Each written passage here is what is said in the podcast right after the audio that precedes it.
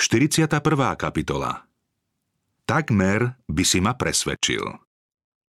Evangelium sa kráľa Agripu síce mocne dotklo, ale neprijal ho. Pavol sa odvolal na cisára a Festovi nezostávalo nič iné, než ho poslať k nemu do Ríma. Nejaký čas trvalo, kým sa našla vhodná loď. Keďže s Pavlom mali loďou pocestovať aj iní väzni, prešetrenie ich prípadov spôsobilo ďalší odklad – Pavol tým získal možnosť vysvetliť dôvody svojej viery popredným mužom v Cézareji, ako aj kráľovi Agrippovi II., poslednému z rodu Herodesovcov. O niekoľko dní prišli do Cézareji kráľ Agrippa a Berenika a pozdravili Festa. Keď tam boli už viac dní, Festus sa zmienil kráľovi o Pavlovi. Felix tu nechal vo vezení istého muža – keď som bol v Jeruzaleme, prišli kvôli nemu za mnou veľkňazi a židovskí starší, žiadali ho odsúdiť. Festus opísal okolnosti, za ktorých sa väzeň odvolal na cisára. Vravel o tom, ako prednedávnom Pavla vypočúval a povedal, že Židia nevedeli proti nemu uviesť také obvinenie, aké očakával, ale mali s ním nejaké spory o ich náboženstve a o akomsi mŕtvom Ježišovi, o ktorom Pavol tvrdí, že žije. Pred Agripom Keď Festus celý prípad vyrozprával, Agrippa prejavil záujem a povedal Ten človek ma zaujíma, rád by som ho vypočul. Na jeho prianie sa na druhý deň usporiadalo zhromaždenie, na ktoré Prišli Agrippa a Berenika s celou kráľovskou pompou do veľkej siene. Sprevádzali ich vysokí dôstojníci a poprední meskí hodnostári. Festus dal príkaz, aby priviedli Pavla. Festus na počesť svojich hostí urobil z tejto príležitosti honosné predstavenie – Skvostné rúcha miestodržiteľa a jeho hostí, meče vojakov a trblietavé zbrane ich veliteľov dodávali predstaveniu lesk. Pred zhromaždenú spoločnosť predstúpil Pavol s putami na rukách. Aký to protiklad! Agrippa a Berenika mali moc i vznečené postavenie a preto sa tešili priazni sveta. Chýbali im však povahové cnosti, ktoré cení Boh – Prestupovali Boží zákon, mali nešľachetné srdcia a viedli zvrhlý život. Ich počínanie sa nebu protivilo. Na postaršom väzňovi, pripútanom k strážcovi, nebolo nič, prečo by mu svet mal vzdávať hold. No napriek tomu od tohto muža, ktorý očividne nemal priateľov ani bohatstvo či postavenie a pre svoju vieru v Božieho syna bol žalárovaný, sa zaujímalo celé nebo – jeho spoločníkmi boli anieli.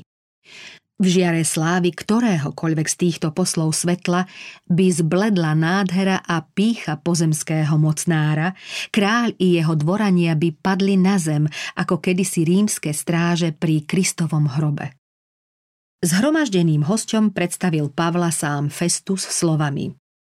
Kráľ Agrippa a všetci muži, čo ste tu s nami, vidíte toho, pre ktorého na mňa celé množstvo Židov v Jeruzaleme i tu s krikom naliehalo, že nesmie ďalej žiť.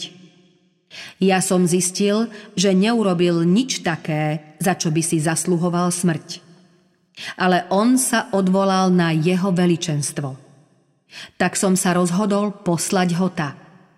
No nemám nič isté, čo by som o ňom napísal panovníkovi – preto som ho priviedol pred vás a hlavne pred teba, kráľ Agrippa, aby som po vypočutí mal čo napísať.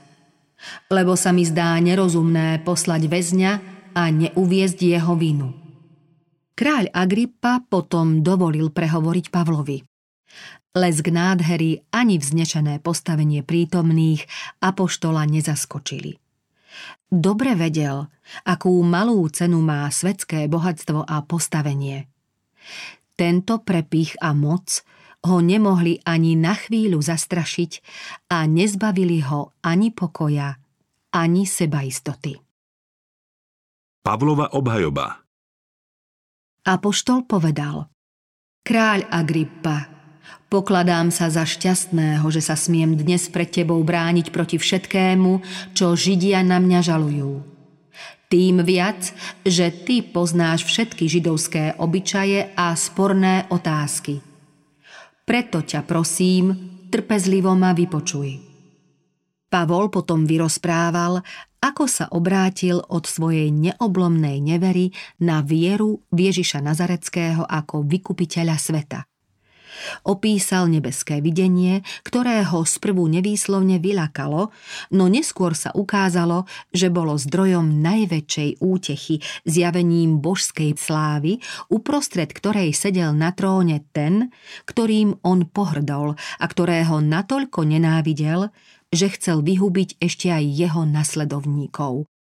Odvtedy bol Pavol novým človekom, Ježišovým úprimným a horlivým vyznávačom, akým ho urobila Božia pretvárajúca milosť. Pavol pred Agrippom jasne a presvedčivo vyložil hlavné udalosti súvisiace s Kristovým pozemským životom – dosviečal, že Mesiáš z proroctva už prišiel v osobe Ježiša Nazareckého. Objasnil, že podľa starozmluvného písma sa Mesiáš mal zjaviť ako jeden spomedzi ľudí a že v Ježišovom živote sa do všetkých podrobností naplnilo to, čo napísal Mojžiš a proroci. V záujme vykúpenia strateného sveta svetý Boží syn zomrel na kríži, nedbal na potupu, vstal z mŕtvych a vstúpil na nebesá ako víťaz nad smrťou a hrobom. Pavol sa spýtal, prečo by to malo byť neuveriteľné, že Kristus vstal z mŕtvych? Kedy si sa to aj jemu tak javilo, ale ako by nemal veriť tomu, čo sám videl a počul – pred bránou v Damasku skutočne hľadel na ukrižovaného a z mŕtvych vstalého Krista, toho istého Krista, ktorý chodil po uliciach Jeruzalema, zomrel na Golgote, zlomil putá smrti a vystúpil na nebesá. Videl ho a zhováral sa s ním práve tak, ako ho videl a zhováral sa s ním Kéfas, Jakub, Ján a niektorí ďalší učeníci.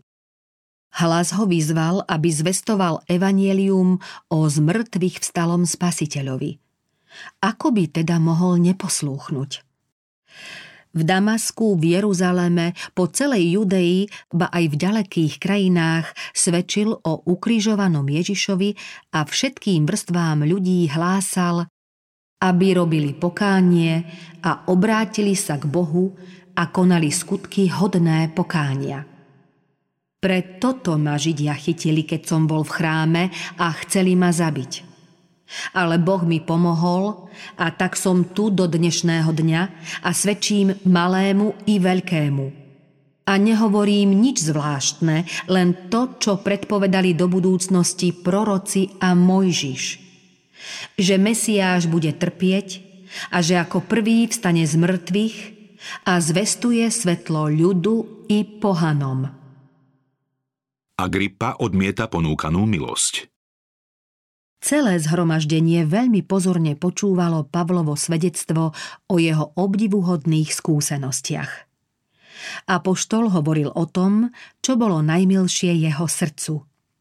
Kto ho počúval, nemohol pochybovať o jeho úprimnosti. Pavlov výrečný a uchvacujúci prejav prerušil Festus slovami Šalieš, Pavol, Veľká učenosť ťa privádza do šialenstva. Apoštol odpovedal. Nešaliem vznešený Festus, hovorím pravdivé a triezve slová. Kráľ sa vyzná v týchto veciach, preto mu hovorím tak odvážne, lebo si myslím, že nič z toho nie je mu neznáme, veď sa to nedialo v zákutí. Potom sa obrátil na Agrippu a oslovil ho priamo. Veríš, kráľ Agrippa, prorokom? Viem, že veríš. Agrippa, hlboko dojatý Pavlovou rečou, na chvíľu pozabudol na svoje okolie a dôstojnosť svojho postavenia.